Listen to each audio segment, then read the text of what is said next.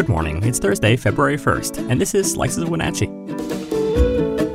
We've got new episodes out on Tuesdays, Thursdays, and Saturdays, so make sure to follow us on Apple Podcasts, Spotify, or wherever you listen.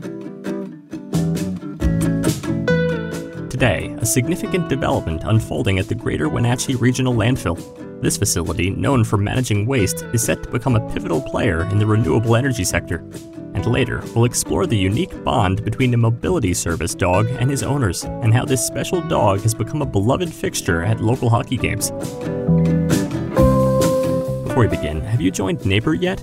If not, download the app today and join local conversations about issues that matter. Nabur is a site just for our local community focused on facts, not misinformation. Best of all, it's free for everyone. To learn more, visit wenatcheeworld.com slash NABUR. Now, our feature story. In today's episode, we delve into a significant development unfolding at the Greater Wenatchee Regional Landfill. This facility, known for managing waste, is set to become a pivotal player in the renewable energy sector. A substantial investment of $43 million is being channeled to transform this site into a facility that converts biogas into renewable natural gas.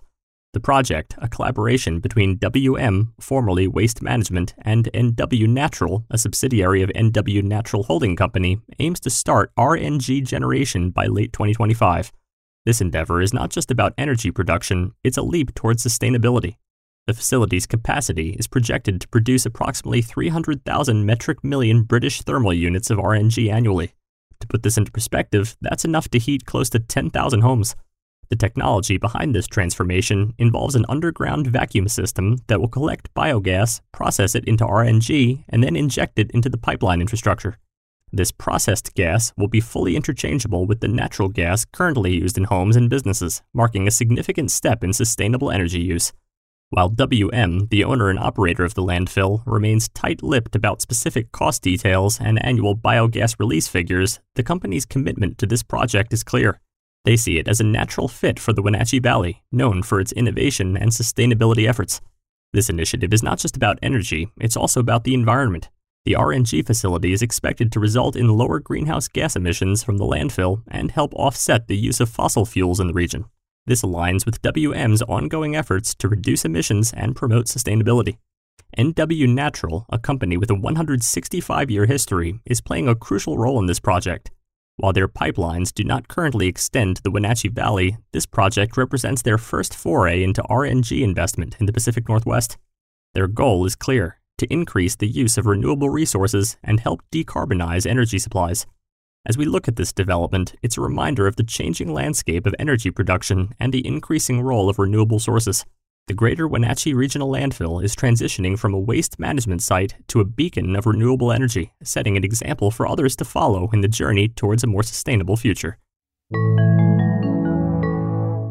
Next, we're exploring the unique bond between a mobility service dog and his owners, and how this special dog has become a beloved fixture at local hockey games. We're going to get a whistle, some penalties, and this will draw a crowd. Everybody pile in and grab a dance partner. 8.56 left in the third. Hamill and Prasovsky drop the gloves.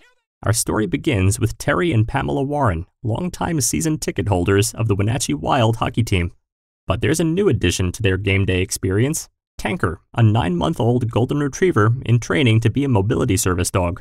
Tanker is not just any dog, he's stepping into some pretty big paw prints left by the Warrens' previous dog, Tara, who was Terry's service dog for several years. The Warrens' journey to Tanker is marked by resilience and challenges. Terry, who had aspirations of joining the Air Force, had his life drastically altered by a severe car accident in 1988. The accident left him with significant injuries, including crushed vertebrae and a long recovery that involved relearning to walk. Years later, further accidents would compound his injuries. Throughout this journey, service dogs have played a vital role in Terry's life.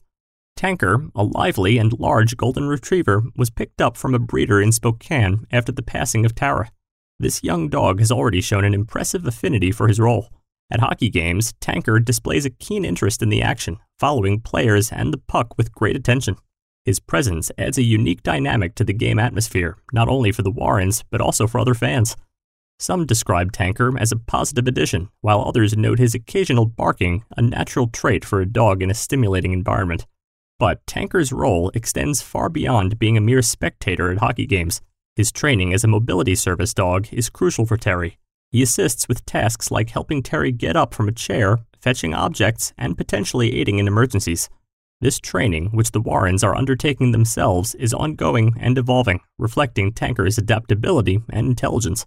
The Warrens' story with Tanker is not just about overcoming physical challenges, it's also about emotional support. Terry emphasizes the importance of service dogs for individuals with various medical conditions, highlighting both the practical and emotional benefits. Thanks for listening. For more information on all the stories you heard today, visit us at WenatcheeWorld.com. The Wenatchee World has been engaging, informing, and inspiring North Central Washington communities since 1905. We encourage you to subscribe today to keep your heart and mind connected to what matters most in North Central Washington. Thank you for starting your morning with us, and don't forget to tune in again on Saturday.